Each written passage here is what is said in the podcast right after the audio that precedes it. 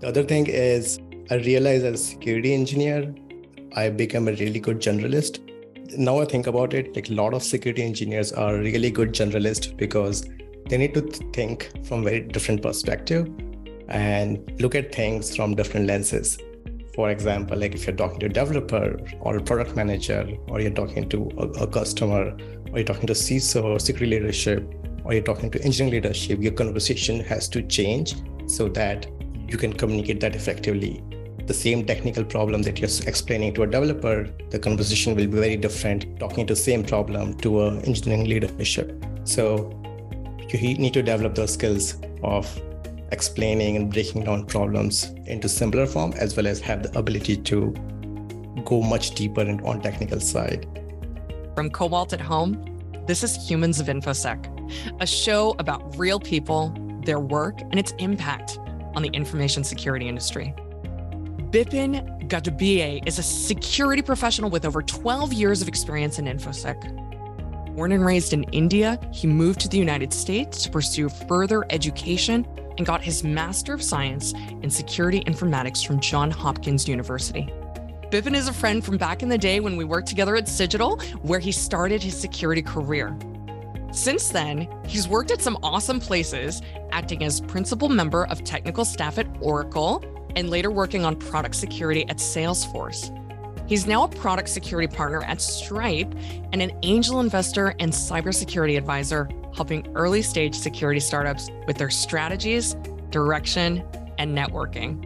I am so excited to be here with Bipin to share his story with you and get his unique perspective on where security and business intertwine. Bipin, welcome to our show. Thank you. Thank you so much. Great to be here. I'm super excited. We are so excited. I am mostly just thrilled that I get to talk to you for a little bit. And we also happen to be pressing the recording button. And so, you know, the the fun and the joy of our conversation gets to be shared so much further. Bipin, I like to start at the very beginning. Tell me your story. How did you join the information security industry? Sure. Yeah. So I didn't really plan to be in this field. It's a bit of luck, actually. So I did my undergrad in electronics, which is completely different than what I'm, I'm doing right now. But I've always been interested in computers in general. By interested, I mean not learning or programming. I was more interested in using it as like a fun, cool device to just play games or like talk to strangers on on the internet on Yahoo Messenger back in those days. And but growing up, I think I've always been very curious. So I remember when I got my first computer, was a desktop and was probably running like Windows uh, 98 or XP. And uh, it's early 2000s or late 90s around that time. And the storage space on those computers would be like very less. So what I would do is basically I just go and delete bunch of files just to like make more space. And I had no idea what I was doing. So I may end up deleting like system files or like libraries and whatnot and the computer will stop working and then i'll get this blue screen the next time it'll restart.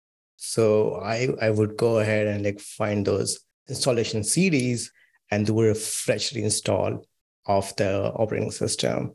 And i would do the same thing like after a few days uh, again and again because i would i would try to figure out okay which files does what and like so i really loved poking around things.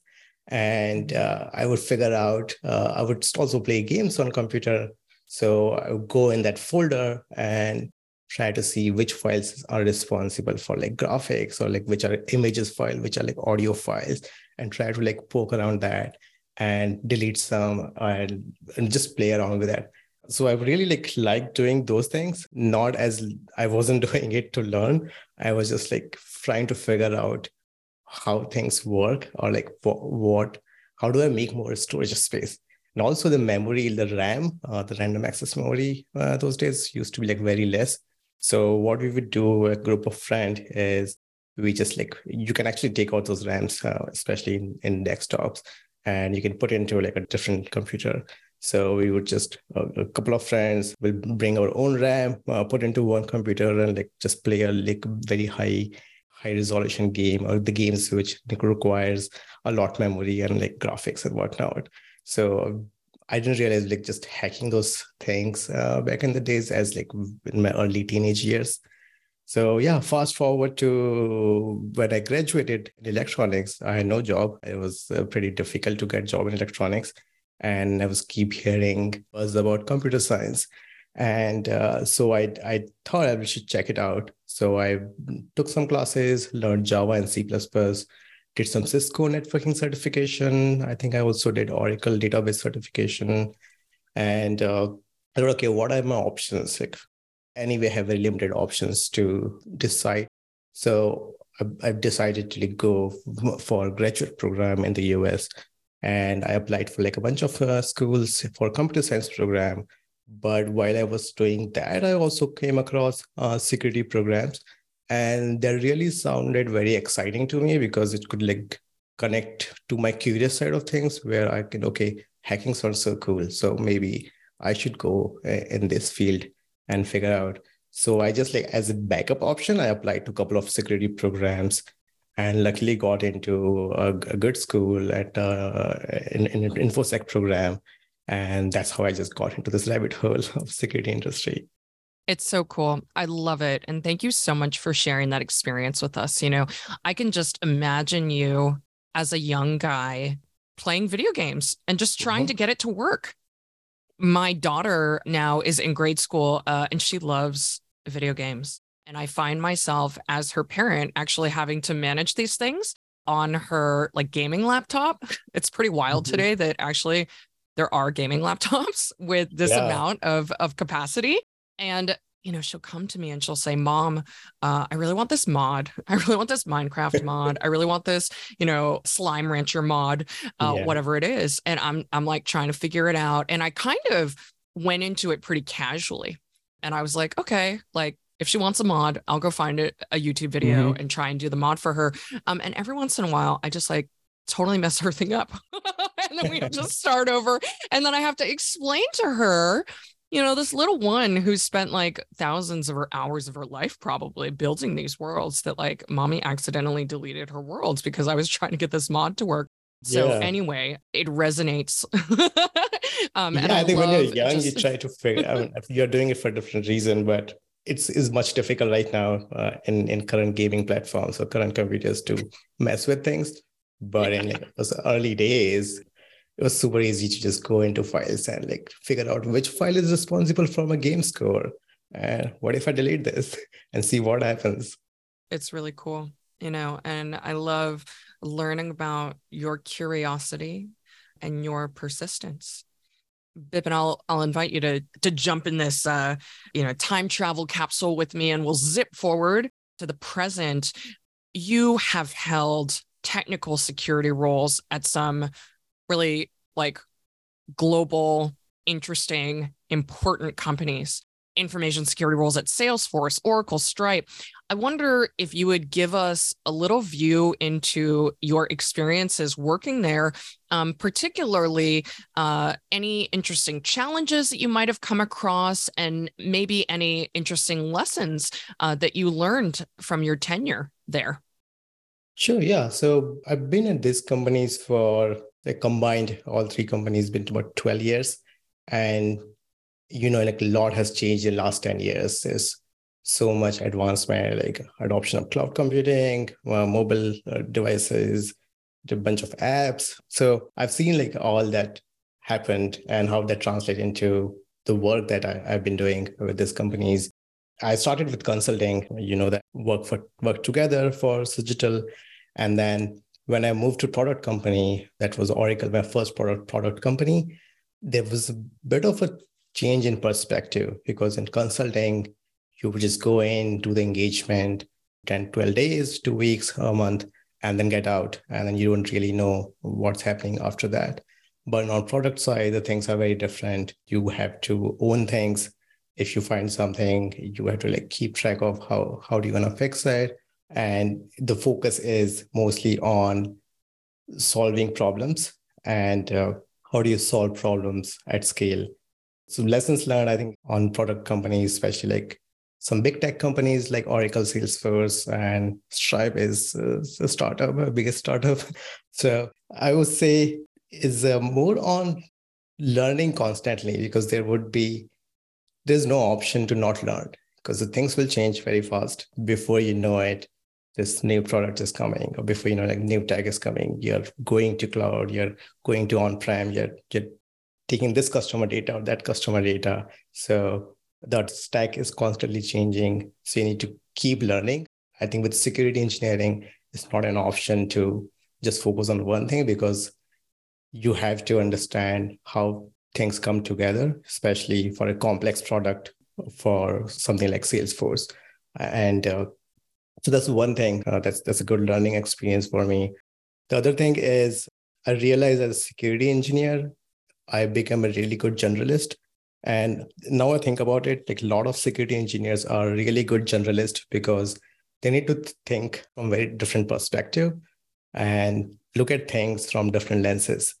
For example, like if you're talking to a developer or a product manager, or you're talking to a, a customer, or you're talking to CISO or security leadership, or you're talking to engineering leadership, your conversation has to change so that you can communicate that effectively. The same technical problem that you're explaining to a developer, the conversation will be very different talking to the same problem to a engineering leadership. So you need to develop those skills of explaining and breaking down problems into simpler form, as well as have the ability to go much deeper in, on technical side. It's also true. It's just so this is a one of more of a soft skill part, but on the tech side also there is different way to look at problems. Let's say you found a vulnerability. You need to see is it a web vulnerability? Is it an application? Is it on mobile device? How is it going to impact your customers or user? What are the trade-offs to fix? Uh, is it a standalone issue or is going to create uh, long-term security debt? Or is it does it affect multiple products, multiple applications? You need to really understand what's the impact of this across the suite of products that your company might have and how do you deploy the fix at scale if, if you're fixing this just is it a one-off instance or you need to is it an opportunity to write a framework or a secure library or create a paved road so i think this is more of a focus on product companies that i've seen uh, you have to be ready to build things uh, in house. There's big push on automation, and you need to be ready to like find gaps and identify opportunities for automation. It's so cool. Yeah.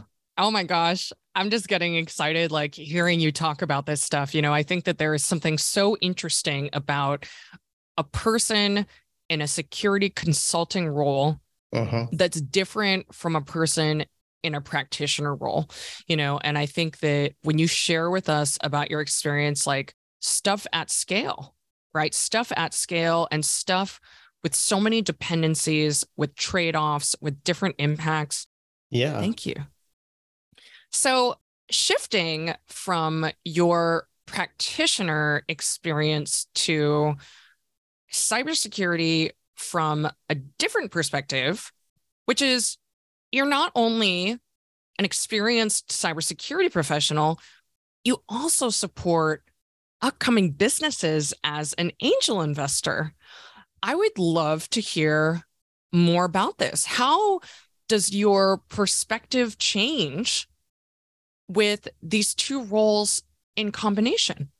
Sure, yeah. So yeah, let me clarify. These are like very small investments that I made in a couple of early stage cybersecurity startups and I'm now I'm more more open to just investing in tech startups in general, but like small checks. So eh, the angel investor word seems like a very strong word. But yeah, talking about startups, I've always been fascinated with startups and really admire and have huge respects for entrepreneurs. I always wanted to like learn more about startups, especially how they go from just an idea to like a product market fit.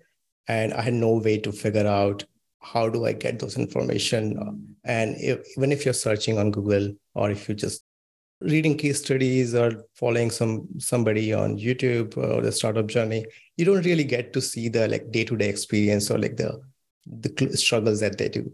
So I figured out that if I be an investor and an advisor, I can actually see those all those problems and the journey from up close. So I try to figure out how do I do that, and fortunately found a couple of companies that I end up investing in. And that gives me opportunity to actually give me like a special lens to see things and actually see their struggles, see their small wins and day-to-day problems and like problem with hiring, finding customers. And since I'm in cybersecurity, that's the best expertise I can bring to the table. So if they have, and these are cybersecurity startups, so they are solving a problem in security space where I could definitely help them with brainstorming the product roadmap, identifying the gaps in the market, or finding the, those initial customers, or just in general, just with networking. And my whole aim was to just see things as they go, especially in the early stage, because this is really hard. Like startups are very hard. Uh, I don't know if I could ever do that, but I still wanted to see how things work. And this investments allowed me the opportunity to see things of very close without getting involved or without actively working for any of these companies. So that was my whole uh, reason to get into this. And then I picked cybersecurity because there is, you know, there's so many vendors in cybersecurity. There is so many problems to solve.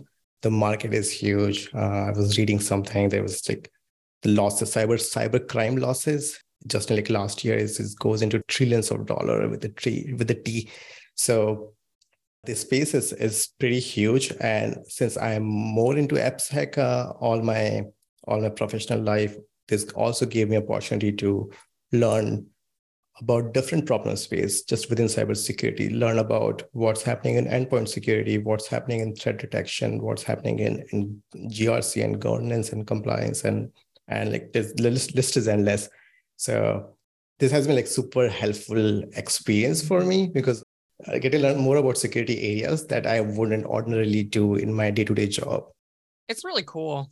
I also love and am pseudo obsessed with cybersecurity startups, startups in general.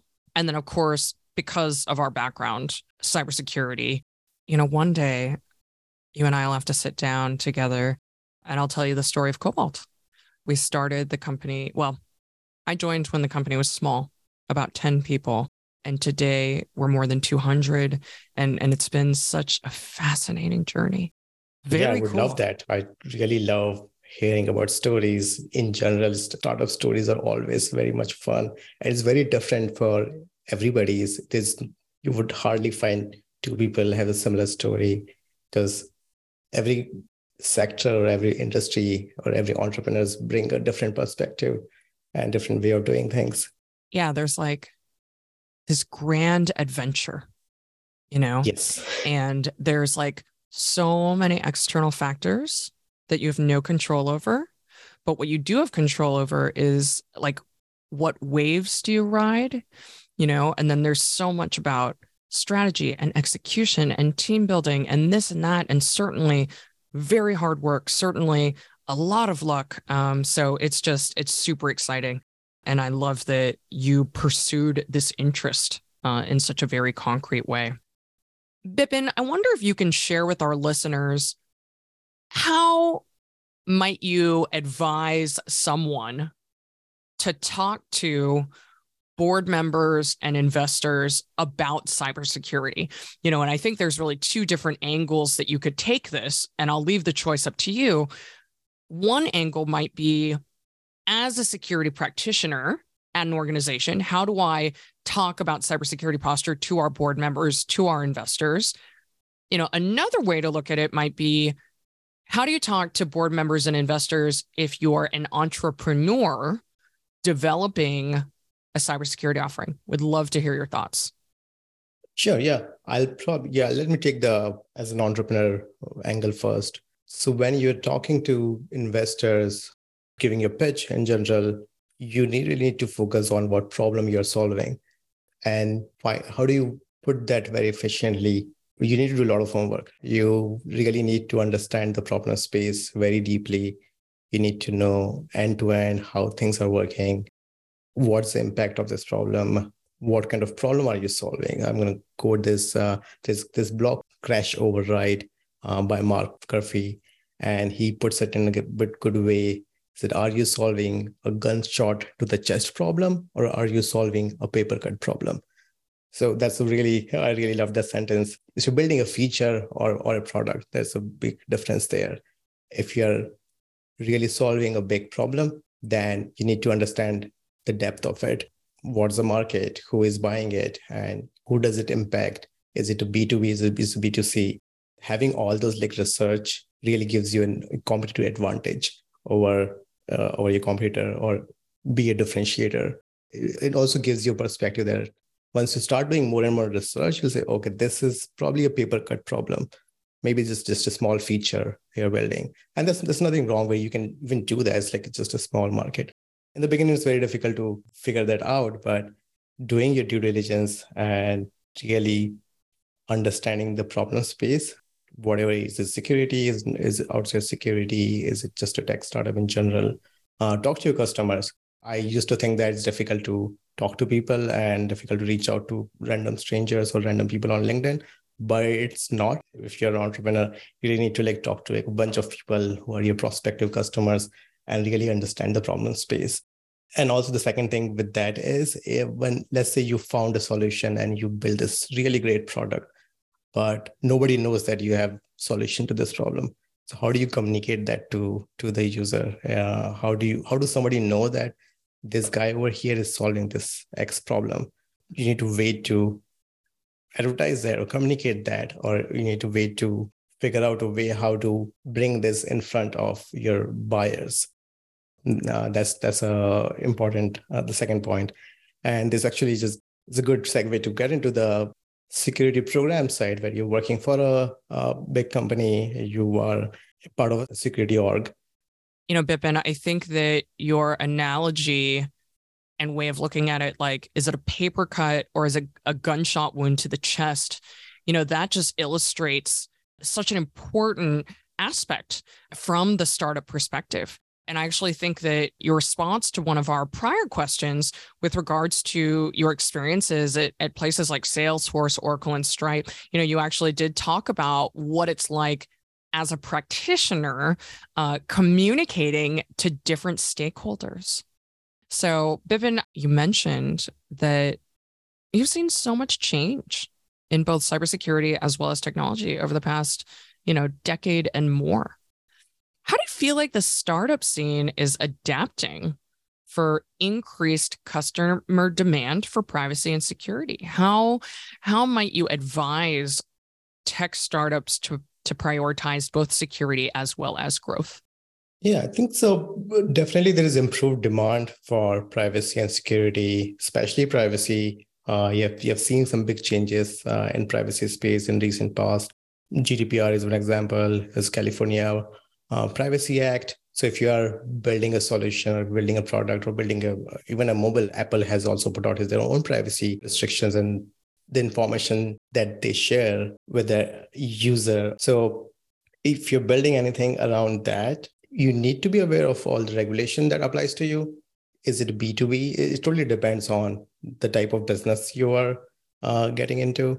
If it's a B2B, there is a different regulation apply, different set of compliance and regulation requirement.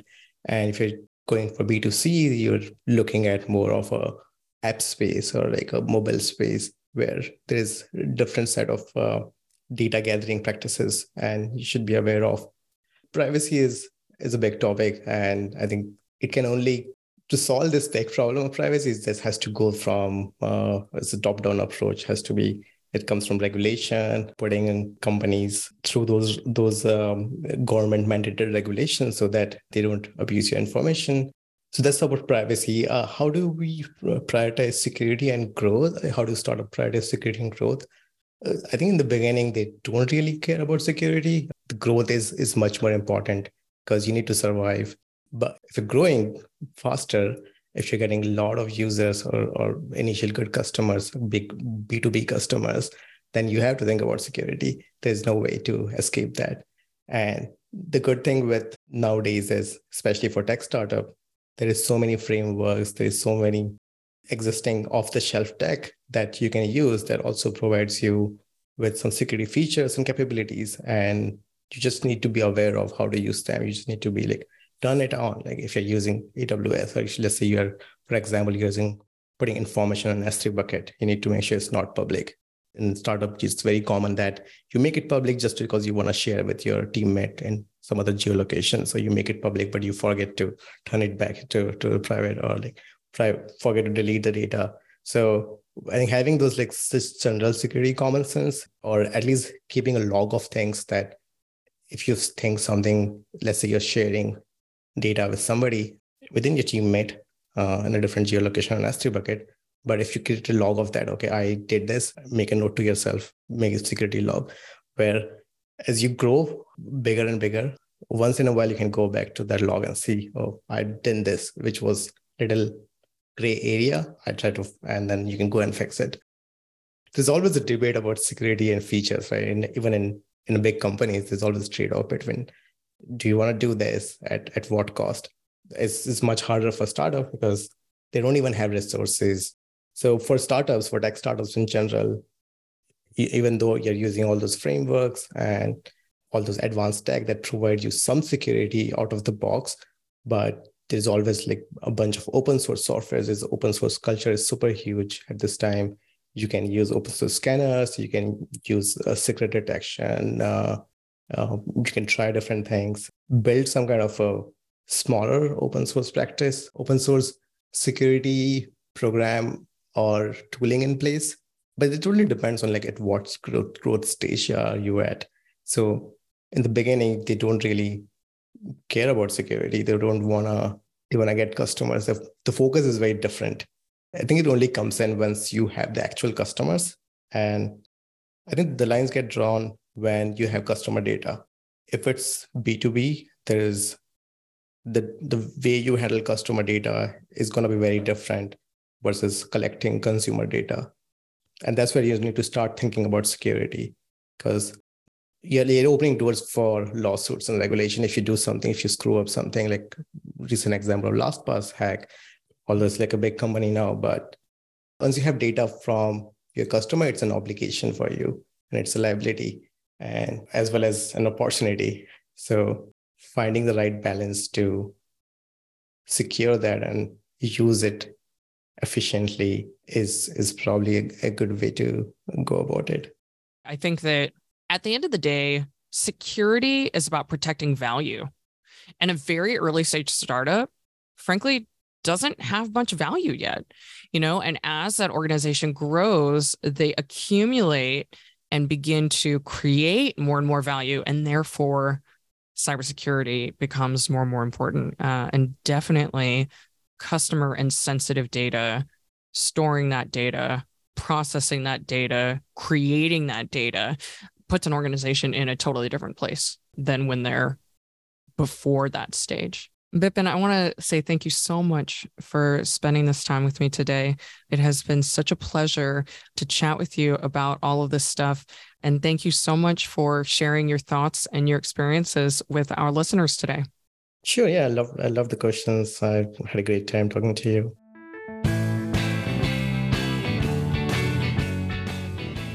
Humans of InfoSec is brought to you by Cobalt, a pen test as a service company.